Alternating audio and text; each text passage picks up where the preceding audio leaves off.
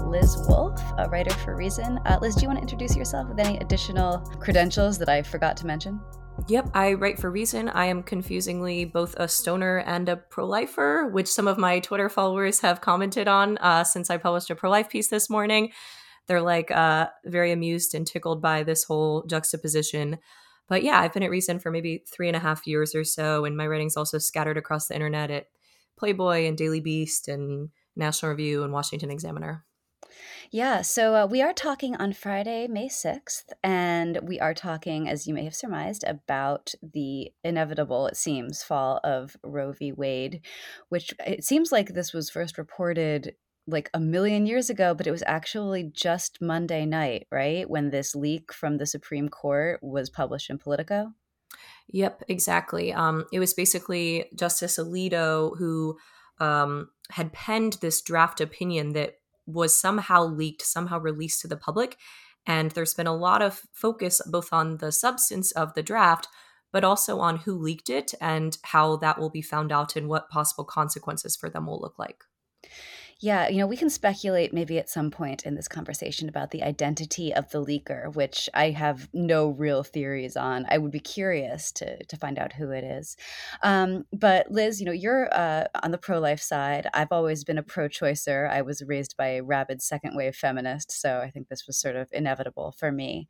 Um, but I really wanted to have you on, not just because I think it makes for a more interesting conversation for you know for two people who don't agree to hash this stuff out respectfully, um, but also because I feel as though what I've seen coming out of my side in the wake of this piece in Politico has been very emotional. There's been a lot of perhaps understandable grief and rage, and you know a huge amount of anger at the court and at the uh, conservative justice justices and the conservative president, you know, who put them there.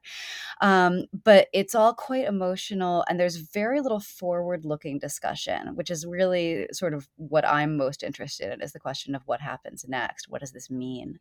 So uh, I'm glad that you were able to join me today and you did publish a piece this morning in Reason, which I thought was really interesting. Um, it answers a bunch of questions that I think people may have about how one can be both libertarian and pro life, but I think it also raises a bunch of things. Um, so, do you want to talk just at the outset about? you know what it's like to be a pro-life libertarian how you square these things and how this impacts your view of the uh, apparently impending ruling on roe Oh, yeah, absolutely. So I have long held, um, even during positions. I should also clarify before I get started that I am sick. I realized after my stonery introduction that like maybe it sounds like I've been taking grav bong hits, but I have not, in fact, been doing that. I've been working very hard this week. Um, yeah, the way I look at pro life libertarianism, um, it I was raised Catholic, but I wouldn't say that these beliefs are particularly rooted in Catholic doctrine. Um, they've been pretty consistent uh, over the course of my time as an atheist. Um, and I think they are compatible with my feminism, though many people disagree with that. I sort of consider myself like a the lone 26 year old second wave feminist. Uh, I'm not really a fan of a lot of the fourth wave feminist movement that we see today. But in terms of how that's compatible with pro life beliefs, I mean, I am one of those people who believes not only that life begins at conception, but also that we don't have a clear and consensus way of drawing a line at any other point in pregnancy. We draw that line sometimes at viability, but tech advancement means that that line of viability is constantly moved up. So right now that's around 22 to 24 weeks, but you know, we're seeing over the course of time as medical technology advances that line being moved up. And so I struggle with the idea that viability is contingent on our medical know how. And I see that as a flimsy way of deciding uh, personhood. So, in the absence of any sort of clear way to draw these lines, I draw that line extremely, incredibly early. I guess probably at, at you know conception, implantation, um, the very, very, very beginning of a pregnancy. And I think some of this is also rooted in a scientific understanding of what happens at the different stages of fetal development, which I think a lot of people get super wrong. Like in a ton of US blue states like California, New York, um, Virginia, you can abort up until week 24, week 25. And I think people don't quite realize what uh, fetal development looks like at week 24. At that point, your baby is the size of an ear of corn. All of its major organs are developed. It has the capacity to feel pain. Um, its heart like fully functions and works. It has eyebrows and eyelashes. It has like a thin layer of fat on its body. Um, it's like, for all intents and, and purposes, very much uh, what we would consider to be like a human baby. And so I, I, find it to be really bizarre that we draw the line so late in pregnancy. And I also think it's really out of step with the way so many European countries approach this. The vast majority of highly developed Western European nations draw the line at like 12 weeks, some of them at 14 weeks. So this is an area where weirdly, like the left in the US is really discontent with restrictions on abortion that disallow you to abort in the second trimester. But in most of Europe, you're only allowed to abort within the first trimester. And so that's sort of an area that I, I see as like a really weird inconsistency that makes it contributes to toxicity in our abortion debate. Uh, and I wonder how much of that could be trimmed away if we came to a more moderate conclusion. Mm. So I think that something that's important to note is that the 12 week or 14 week cap on abortions in European nations and in Scandinavian countries um, does exist, but it's mainly for elective abortions. If you have like a medical need, um, you know, you have a, a, grave threat to your health or there's certain birth defects involved, um, you can obtain an abortion in the second trimester in European countries. Which we should also note that the trigger laws that are currently in place, basically there's 13 US states where if Roe does get overturned, these states will automatically uh, have abortion be outlawed. I actually did realize that most of them, actually, all of them have exceptions carved out for life of the mother abortions. Like if the mother's life is endangered, abortion remains legal in those states. So in Mississippi, in Texas, um, in Georgia, if your life is endangered, you can still get an abortion. And a decent number of them also have exceptions carved out carved out for rape and incest. Mm-hmm. So it is worth noting that like even in some of the most aggressive and least mm. lenient states they are carving out those exceptions though some of them are doing it very poorly I was going to say, you know, I think that you have what the letter of the law says, and then you have what happens when it's actually enacted. Um, I'm sure that you have also heard these horror stories about women whose, you know, whose babies have died, um, you know, who are basically forced to carry the pregnancy to term and give birth to a dead child um, that's been that's been dead for quite a long time because of, you know, doctors who are fearful of what will happen if they go ahead with an abortion procedure that's been technically you know made illegal I am curious, though. Um, you know, I think that what makes your position unusual, or rather a pro-life position, a little unusual in the libertarian world, is, um, you know, generally the consensus in libertarian spaces amongst libertarian people is that the less involvement of the state in something like a, a bodily autonomy situation or a private medical decision, the better. So, being personally pro-life and and you know defining a life as beginning at conception does that mean that you think that the state really has a, like a very appropriate role here that the best way to kind of enforce this is with government power? Yeah this is an area i struggle with but i think i come down ultimately and I, I sort of don't flesh this out in public very frequently um, because i think it's it's fraught and i want to think it through for like another like five years or something. Um but yeah i do i do think that i think that the state has a compelling interest in protecting um, the rights and the lives of the unborn. The problem is enforcement of this like incredibly intimate issue is so sticky. So one thing i noted in my piece and i think you you note this uh, and and are very like up on this type of thing is like some of these GOP legislators are crafting laws that would um, create consequences for abortions that are administered when a woman has an ectopic pregnancy, for example, which, you know, you and I both know that's when a, a pregnancy, when a fetus is a baby, an embryo, whatever, is developing in the fallopian tubes and it medically cannot stay there. That's not the uterus. It's not the place where it can grow and receive the nutrients that it needs. And at a certain point of growth, it threatens to burst the fallopian tubes and to really endanger the life of the mother in a absolutely horrific way. It's it's a medical emergency and it's something that needs to be dealt with via abortion. Um, it's not even really considered an abortion. Like it's not in the same category as elective abortion. Uh, and yet some GOP legislators are failing to grasp those distinctions. So that's something I'm very concerned about. I'm also really concerned about a few other things. One of which is there are lots of women out there who engage in neglectful and bad behavior during their pregnancies either deliberately or unintentionally that causes them to miscarry. And so I'm very worried about state scrutiny into their decision making and their behavior. We saw that with the really public, highly publicized case of Brittany Poolaw, um, a woman who I think had been taking meth during her pregnancy, uh, but also had all kinds of other fetal abnormalities and problems with the, the baby, and you know was ultimately incarcerated by her state, despite the fact that she miscarried, I think, before the legal limit of abortion in that state. And so it's stuff like that where it's like, I'm not sure I want to get into a situation where uh, prosecutors are scrutinizing, you know, pregnant women's meth use and whether that contributed to miscarriage. Meth use in pregnancy is a horrible thing to do, but I'm not sure that incarcerating her is the right answer or them attempting to put pregnant women quite literally on trial for the behaviors that they engaged in while pregnant. I'm also worried. The last thing I'll say, I know I'm talking too much, is um, when women seek out abortions in a, a, paradigm where abortion is illegal, when women seek them out, one of the big things that happens nowadays, it's not back alley like coat hangery abortions, but abortions that are done unsafely in any manner um, can really lead to infection. And so I do think that the best possible way we could craft laws is to allow women to show up at hospitals and admit the procedure that they procured and be able to seek treatment for infection because infection is actually very easy to treat prior to a woman going into sepsis.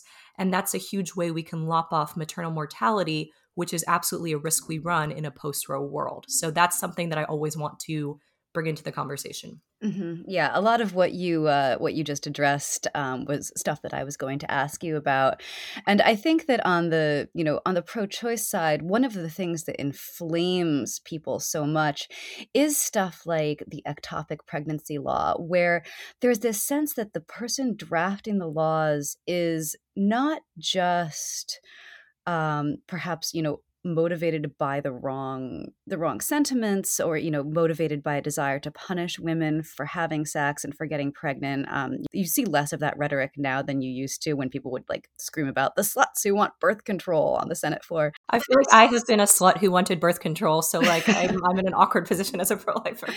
Yes yeah well you know we should talk about the birth control thing. But there's also this sense that you know the people who are doing this who are making these arguments aren't just doing it for you know for the wrong reasons. They're coming at it from this sort of puritanical place but they're also um I, I don't know how to put this but incredibly stupid and they don't understand like uh, some some basic biology. The fact that uh, an pregnancy is basically a ticking time bomb it's never going to become a human child all it will do is threaten the life of the woman that it's existing inside. So, you know, when you even to even put that language in a bill, I think calls into question the judgment of the person writing it. It's like what what are you doing? What provoked you to even attempt this? Oh, I completely agree with that. It's like on Twitter people constantly accuse us of concern trolling and stuff like that, but I think legitimately there is a lot of these um, a lot of cases where these legislators are gesturing or signaling that they're concerned about something without, uh, in my view, necessarily having particularly authentic beliefs and without thinking through a lot of the consequences of those beliefs. And I think that's really inexcusable. Mm. Yeah. Well, I suppose too, because this issue has situated itself in the way that it did, where we've spent 50 years with one single Supreme Court decision that was always perceived by both sides as being somewhat shaky, being the only thing standing between us and a post Roe world, you know, where we would revert back to uh, abortion as a state by state matter.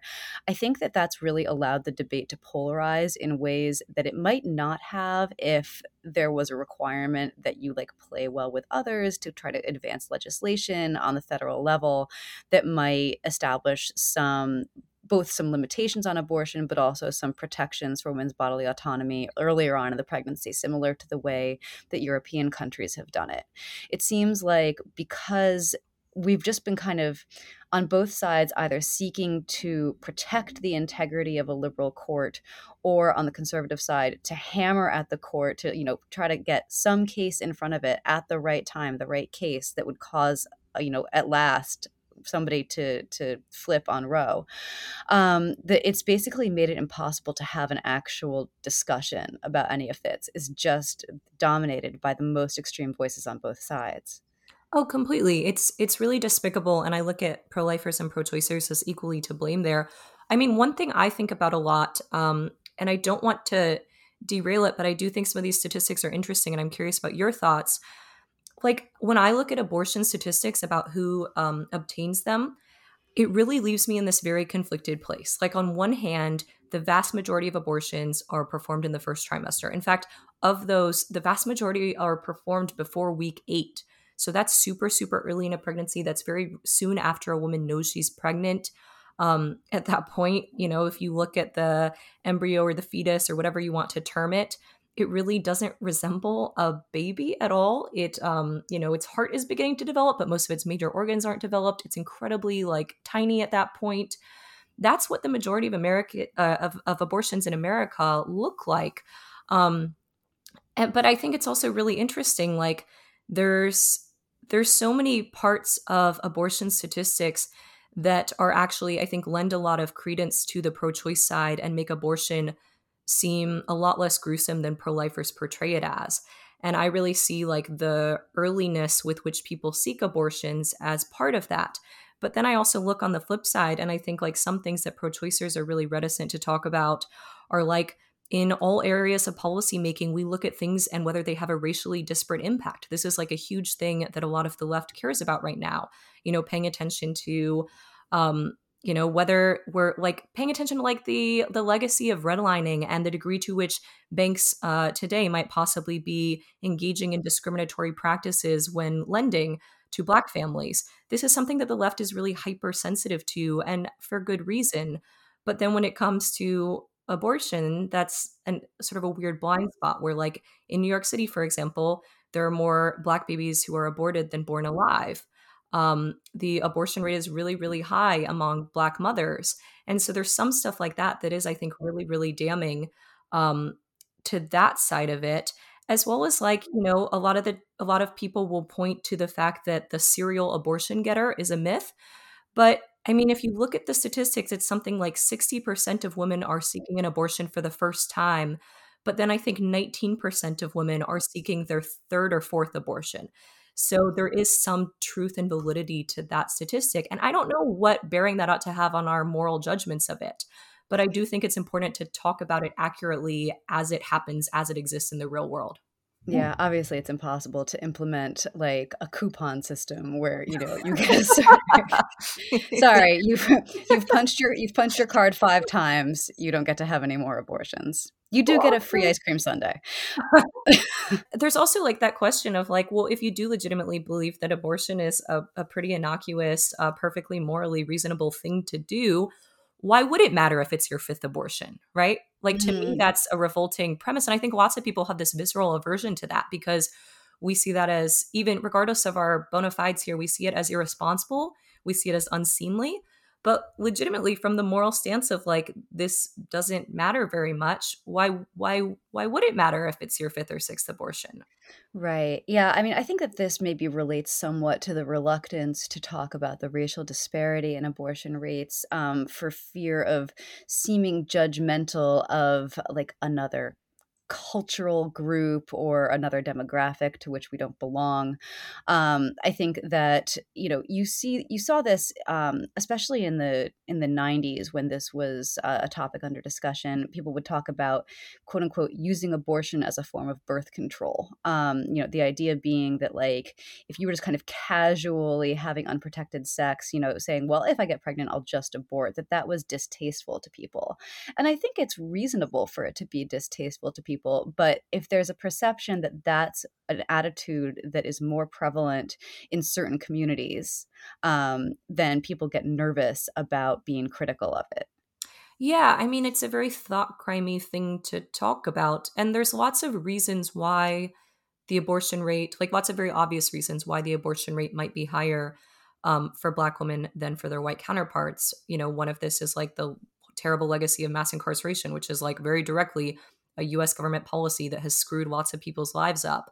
Um, where if you have conceived a child with somebody, but they're now in prison or in jail, it, I can understand trepidation about bringing a kid into the world or any other situation where there's like any amount of um, you know we see like rates of black father absenteeism as higher in the black community and among poor people specifically than we do in other demographics which again i know is not something you're supposed to talk about in polite society and polite company but i think we are doing ourselves a disservice as journalists if we look at reality and then fail to describe it appropriately and that's definitely like a reason that i can see as contributing to this racial disparity in abortion rates. There's also the component of like black women have more unintended pregnancies than their white counterparts do. And so it makes sense why prevalence of abortion might be higher among that demographic group. But again, I mean, people can try to cancel me for these various statistics that are true things that we observe in the world. But I think it's actually very, very important to be very clear about who seeks abortion and for what reasons. And how that can be fixed. Do you happen to know how th- this data breaks down along class lines? Yeah, so it's super interesting. I think it's like 50, some 50% of women who seek abortions are at the poverty line or below. And then about 25% are pretty solidly middle class. And then the last 25% is they're like upper middle class women, like pretty rich women. So it's interesting because it's like, yes, it is poor people who are seeking abortions primarily like that's the biggest sliver but there's also this whole contingent which is like college educated um, richer women who are oftentimes disproportionately white who already have kids at home. So you're sort of like you know pmc professional managerial class woman also seeks abortions at you know a surprising rate i think to many people Mm.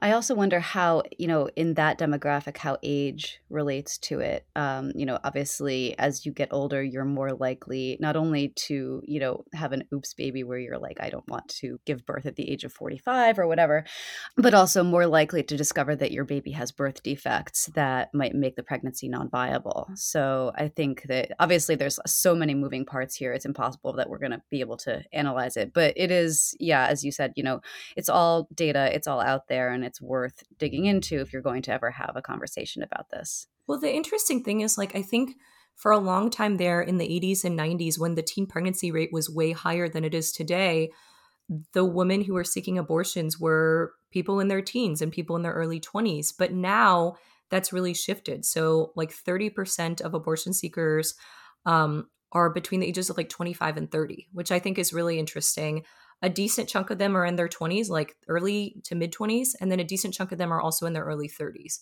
But those are the predominant groups who are seeking abortions today. And in terms of like teens seeking abortions, it's honestly a really, really small percentage, um, especially compared to what it used to be. Mm, yeah. Well, the, we do know that the youth are not having sex anymore. So um, I suppose they're probably getting unintendedly pregnant, uh, unintentionally pregnant less also.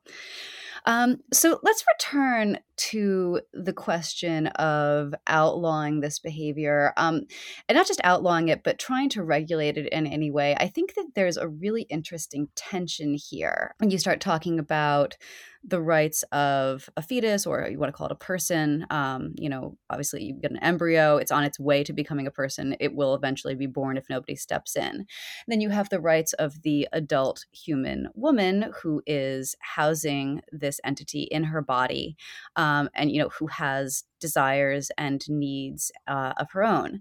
So I think it really kind of gets to not just questions of, you know, where does the state come in, um, but there's this philosophical question of what we owe to each other and where you start to draw the line, as you were talking about, between, you know, having an abortion and experiencing a miscarriage because you did something wrong.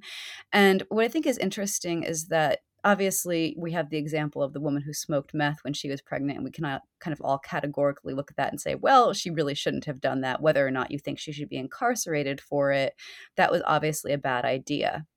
But taken to its logical conclusion you could really start to like side eye an awful lot of innocuous behaviors. You know, you could argue that women who continue to ride in cars or continue to own cats while they're pregnant are taking unjustifiable risks to the health of the fetus that they're carrying. So, is this something where like do you see a bright line there how do we even begin to untangle that i mean you can also point to i think the even more obvious thing which is that like a lot of women drink before they know they're pregnant or even continue to drink after they know they're pregnant to maybe a degree that other women aren't comfortable with. Like this is a huge thing. Um pregnant women people are very judgy about pregnant women's behaviors but everybody ultimately draws their risk tolerance line in a different place. And so I'm very worried about what happens when you have these like snitches and narcs who are empowered to try to um, voice their opinions on the on what pregnant women do and try to get them in trouble for making different decisions than they personally would make. I think one of the best here's the problem. I think the best way of handling all of this would be to sometimes we have laws on the books that aren't enforced or there's some amount of prosecutorial discretion that's granted to allow them to do a little bit of a more discerning case by case judgment call in terms of what they go after. That is, I think, the preferable, the most preferable outcome for me. However, we all know that that is not how Republican legislators will be crafting laws, and that's not how a lot of prosecutors will be functioning. And so in an ideal world where I could wave my magic wand and create the laws, which would also be like a way better and more fun world than the one we're currently living in. There would be like no taxes and we would all go to like a ton of parties and like we'd just eat caviar a lot. I don't know how we would get it, but we would eat it all the time. Um, everybody would smoke cigarettes. But even aside from that, I do think that the the magical mythical world that I would create would involve some amount of the state clearly sending a, a message that it is morally pretty abominable to to abort a child but also recognizing that hey for the really really early stages and for miscarriage and for possible neglect cases in those early stages it is it it imposes too high of a societal cost for prosecutors to try to sift through all of the different behaviors of a pregnant woman and so the last thing we want is to create tip lines to report the behavior of women that might be negligent early in a pregnancy. Like that's not the society that we want to create. Um, and that's not where we ought to sort of concentrate our law enforcement power and our um, sort of like legal resources. Mm. So that's how I would look at it. But like that's obviously disconnected from how this will play out, right? Like that's not my approach that I'm thinking through is not how a shitty lawmaker in Georgia is thinking about this. And so I'm very attuned to that inconsistency and that problem. But I don't think that's reason to like throw the baby out with the bathwater or um, whatever more gruesome metaphor we could create. I don't think that's reason to just abandon attempting to craft laws altogether when it comes to protecting what I see as an individual who has rights. Mm-hmm. Yeah, it strikes me that there's some overlap here uh, in the problems that we experienced trying to, for instance, institute non pharmaceutical interventions to control the spread of COVID, where you had policies that might ostensibly work, but then the policy itself is only as as good as people's ability to follow it. So, you know, there's there's what would work in an ideal world full of, you know, full of caviar and guns. Is caviar technically like a whale abortion? Just just wondering. It does occur to me that like it is there's an irony to me being like, ah yes, protecting life at all stages is valuable. And then I'm like, but we should eat fish eggs all the time. yes. Hundreds of thousands of fish eggs. Think of the carnage that you're causing, honestly. I just I, I I'm against fish sperm and I'm like against fertilized fish eggs, but like the eggs on their own need to be taken care of, you know? I've got it. I'm against down with fish sperm. Out, it should be outlawed. All fish should be castrated. Honestly, I'm against a lot of sperm. It's all just like extremely weird. Eggs are much better. Have you ever eaten fish sperm? Um, not to my knowledge. Have you? Actually, well, I mean, I don't know, like if you swim around with your mouth open in a body of water, like who knows what's in there. But I actually have eaten cod milt, um, which they they use as like a, a, creamy batter on zucchini flowers in some Japanese cuisines. Oh, that's wild! Oh, yeah. I make such good um like fried zucchini flowers whenever I'm in New York and can get some good old Italian ingredients. Yeah, that's. Uh, I was at a, a, Japanese restaurant in Williamsburg with my husband, and I ordered the the creamy cod milt fried zucchini flowers, and I made sure to obscure from my husband the truth about what we were eating until he'd already put one in his mouth, and then I told him. that's amazing. Um, I am curious though. I feel like we could probably talk about caviar and um, various other bougie things for the entire time. Um, which I think we will do in like two weeks when you come down to Austin, which will be really fun. but I yes. am curious, like, what do you, you know, you're somebody who's more pro-choice um, by a significant degree than I am. Are there areas where you see your own side going too far, or are there areas where you see them as making such such a compelling point? Like, like what are the sort of light sides and dark sides of pro-life and pro-choice people as you see it?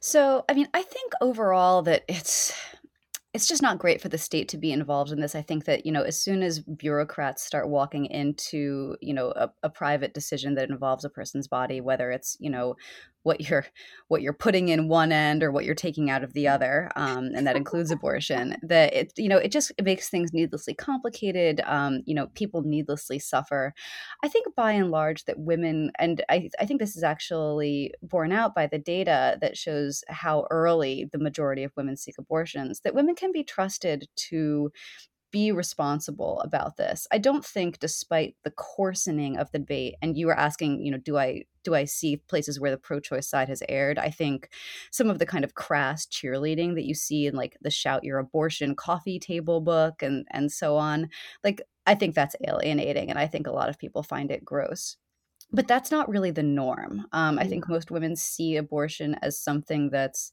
unfortunate, something that like not something to be ashamed of, but something, you know, that you should be celebrating because it's a sad thing, you know, to have accidentally started a life that you don't intend to see through. I should hmm. also say, like, my feelings about abortion personally, like what I would do if I had an unwanted pregnancy, have evolved in the extreme since I was a 16 year old, you know, having sex with my shitty boyfriend, as opposed to now when I'm 40 and I'm in a, you know, a 14 year marriage with the same guy. So, you know, being conscious of that I want to acknowledge that people feel very differently about this, even over the course of a single life. You know, at different stages in your life, you may feel differently about it.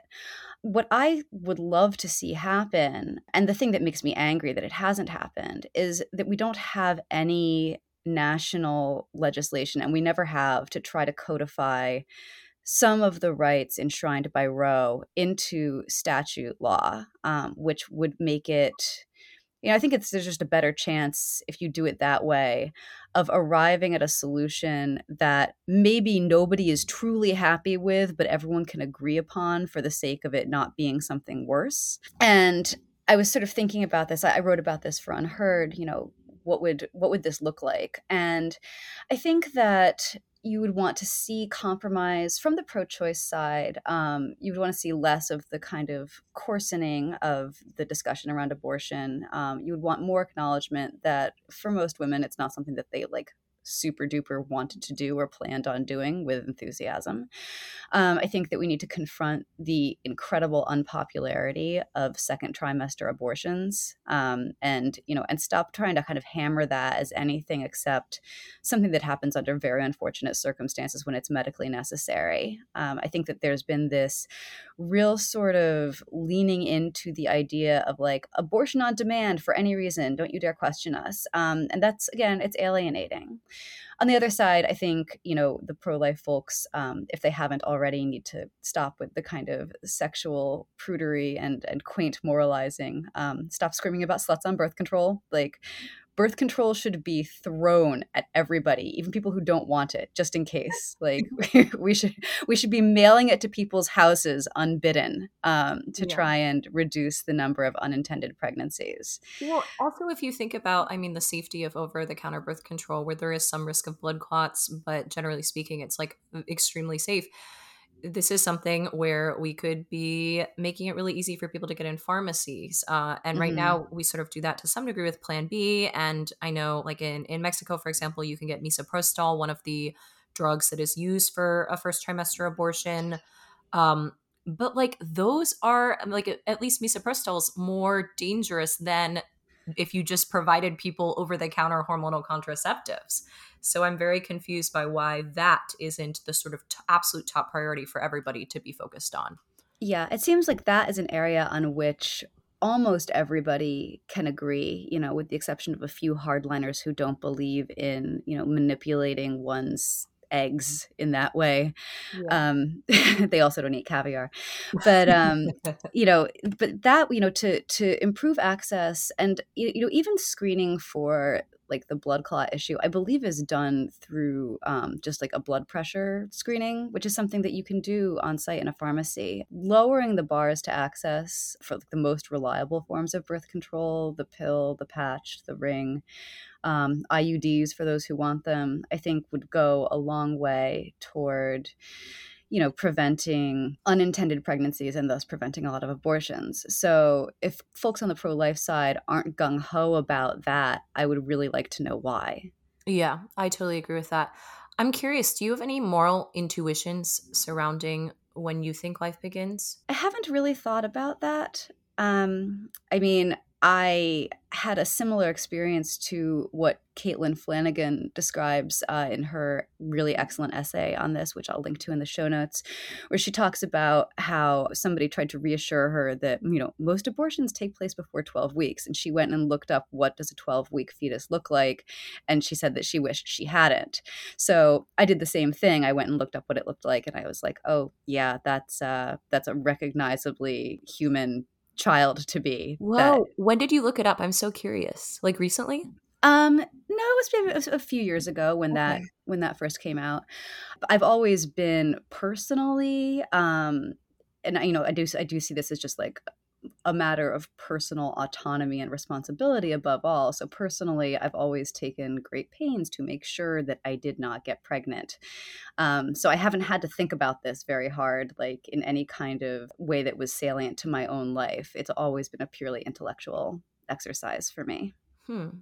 Yeah, that's interesting. I think I've been probably slightly less um, cautious with that than you have because I've had two unintended ish pregnancies, one of which resulted in a miscarriage and one of which resulted in literally me being pregnant right now. Oh. Um, yes, which I congratulations. yeah, yeah, sort of. I mean, it's been very funny to be like um, tepid on this, but sort of making peace with it. I'm about 18 weeks pregnant right now, and it's interesting because it's like that's thoroughly second trimester, but also before the line of viability, and so covering this and having convictions that were always very much aligned with this like pro-life libertarian perspective but also simultaneously being pregnant and being especially attuned to like i can feel my son's movements inside of my uterus which is a really bizarre and interesting thing that i think a lot of people don't realize happens at you know as early a stage as 16 weeks mm-hmm. so it's definitely added some texture to sort of how i look at this type of thing yeah. Well, I mean, when you were asking, you know, do I have any sense of like when life begins? Um, I mean, what I what I keep thinking about is that there are lots and lots of things that that aren't a human life and that literally are not even human at all and never would be. Um, you know, things like an ant hill filled with ants or like a bunch of baby tadpoles that might eventually be frogs. Um, and you know obviously i don't think that these things are as valuable morally um, you know ethically as something that would eventually become a person. But i also would be disturbed to see somebody like callously and cavalierly just destroying them you know without thought. So the question of whether you know is this a human life or when does human life begin is interesting but i think it's not even really the whole picture. I that's so interesting because I think like I don't know, I struggle a lot with and I, I almost feel like there are so few venues to actually even like have this conversation, but I struggle a lot with people talking about like the potential human life as they sort of term it and this idea of like well like I don't know, I, I don't see I, it's hard for me to know what potentiality means versus actual substantive metaphysical reality. And like even at a very very early stage the the embryo or the fetus that exists is is real. And if left undisturbed and uninterrupted it, it will with if you do nothing it will become a human person. Um and i really struggle with this sort of like the degree to which i think so much of the pro-choice side i think doesn't isn't as interested in the question of like where do you draw the line but i really see that as the crux of everything um, and i really struggle to understand like where other people come to on that front but also at the same time like i'm super attuned especially now to the fact that like when you experience an unintended pregnancy, there is a sense of despair. I don't want to go into all of the details about my situation with um, this baby that I am keeping, but it was not great and it was not easy to um, to come to terms with. I wasn't in a good place, and it it left me with a sense of much greater appreciation for the despair that women must feel, especially women in situations much worse than mine. Um, I never had a moment where I had to worry about financially being able to afford this baby. And like that alone is just a huge piece of it that I am grateful to not have to grapple with. But it's interesting, like that sense of despair and also the physical burden, the degree to which I feel very encumbered uh, and limited in terms of like what I can physically do. It's been very taxing on my body and really, really, really difficult to a greater degree than I expected, even. And so, like, I don't know what to make of all of that because it's left me in this place of feeling like, well, this is indisputably a, a baby, a life worth protecting from a very, very young age. But this comes at a really, really real cost to the woman who's big, who's carrying it. Mm-hmm. Yeah. Is this why you moved uh, back to Texas full time? No, I'd moved back to Texas uh, quite a few months before this happened. I'm actually moving back to New York to raise the baby because I want it to be raised in civilization. yeah. I'm really I'm I'm horrified by the idea of like having to get a bigger car and doing the car seat thing and then you drive around and it's suburban. Like I I don't even live in a suburban part of Austin, but I have this like very visceral av- aversion to that. And for whatever reason, the idea of like I don't know, I'm really worried about not being able to lose baby weight. And so the idea of being like an ultra walkable place where I'm forced to have just like movement as a part of my everyday routine is really appealing to me. So like my reasons for moving back to New York are like all vanity basically. That is totally appealing. I totally understand. Um, so what were we talking about before we got off on this tangent? Um oh about like moral intuitions about when life begins and I was oh, right. talking yeah. about the physical burden that this really that you know is very challenging yeah it's not nothing so something that i'm curious about um because you know you've talked a little bit about states rights and you know and how you know this will revert back to the individual states that's something that actually makes me really really nervous because i think that what we're looking at at this point is the appearance of kind of like multiple mini nations within the country. You're going to have a situation where in some states you can abort on demand, basically, you know, until the baby is emerging from the birth canal. Um, and then in others, you're going to have situations where you might end up being sent to jail if you have a miscarriage that looks to some prosecutor like it might be your fault. And even in a place as big and as diverse as the United States, that really seems untenable to me. It's like, you know, the the women, the two women in each of those disparate situations are not living in the same country in terms of what kind of freedoms they enjoy and what kind of rights they have. Do you have any similar concerns? Do you think that returning this to the states is like the least of the evils? Where do you fall on that? Yeah, I think I think about this pretty differently than you do. Um, but I, I do, you know, respect and am intrigued by your argument.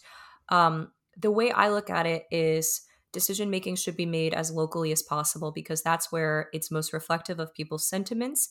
And it's also where the politicians are most accountable to their constituency. So doing that at a state level versus a federal level isn't ideal. That's not that local of a level. You know, states like Texas or New York or Florida still have 30 million, 40 million people in them. So although that's better than 330 million people like we have within the country overall, that's still not a super granular level. But I think the more we drill down to granular levels, oftentimes the better it is. Um, I even see this with like I think it's difficult to make school curriculum decisions, but I sure as hell would rather that be done at more of a school board level where that is actually going to be reflective of the values of a community than done at the state level or done at a federal level. Because, I mean, legitimately, as I put in my piece, like somebody in Paducah, Kentucky is going to think about abortion most likely very differently than somebody in New York City will. Mm-hmm. And none of this it's it's like really imperfect right like i'm not super satisfied with that but i even think about that to a degree when i talk to my texan family members who have lived in this state for a really long time um, where it's like well legitimately there are lots of texans who are pro-choice and who are very uncomfortable with texas's current abortion laws But a lot of my family members also are much happier to be living in a state where abortion is so much harder to come by because it's something that they see as as really not reflective of their sort of community and cultural values. That's interesting. And maybe this is just because I'm not as community minded, but you know, it hadn't occurred to me to to be happy about somebody else having a harder time doing something that they might potentially want to do with their own body. Oh, I mean, I'm a libertarian. I struggle with that so much, right? Because another thing that's not reflective of like many Texans' community values is like my freedom to do ecstasy when I want to, right? Mm-hmm. Like I'm very well aware of the sort of inconsistency there or the abuses um, that are opened up when you, you know, like there there's plural like there's there's it's this individual fostering a sense of individualism in a sense that people can do what they want with their minds and their bodies is super super important to me. But it is also like at least the way i look at it is like i feel like the degree to which abortion is widespread in this country we have 600000 abortions uh, each year down from a high of like 1.5 million um, in the 80s and 90s like i look at it as like a really genocidal thing. I think that's consistent with like if you do believe these are human lives even from a very young stage and yet we're systematically in a very widespread manner in great numbers ending them. It's something that like i feel terribly sad about and really horrified by and you know i have many friends who've had abortions and so i try to be as understanding as possible to the fact that like you know the genocide type language is not something that's very sensitive to them so i really keep that to a minimum but at the same time like there's a planned parenthood really close to my house in austin that is sort of now decommissioned or undergoing renovations or something i don't know because of the new abortion law. And it's right next to a bar i like to go to. And so sipping mezcal and looking down at the abortion clinic and the abortion clinic dumpster is something that leaves me feeling like my insides are turning. And i think that's hard to relate to if, if you don't have the same like visceral moral aversion to it the way that i do. That's you know understandable. So I think it's probably a good moment for us to segue from this pretty serious discussion to a topic that is a little bit more lighthearted, but also um, kind of related. But this part of the episode is being held back for premium subscribers. So if you want to hear Liz and I talk about narcissistic memoir writers and the HBO show Winning Time, please visit femchaospod.substack.com and sign up for a paid subscription. For $5 a month, you get access to extended cuts of most of our public episodes, plus special exclusive episodes just for premium subscribers, plus our whole back catalog of prior podcasts. Again, femchaospod.substack.com. Please sign up we would appreciate your support. And with that, this has been Feminine Chaos. Thanks for joining me, Liz Wolfe. Thanks for having me, Kat.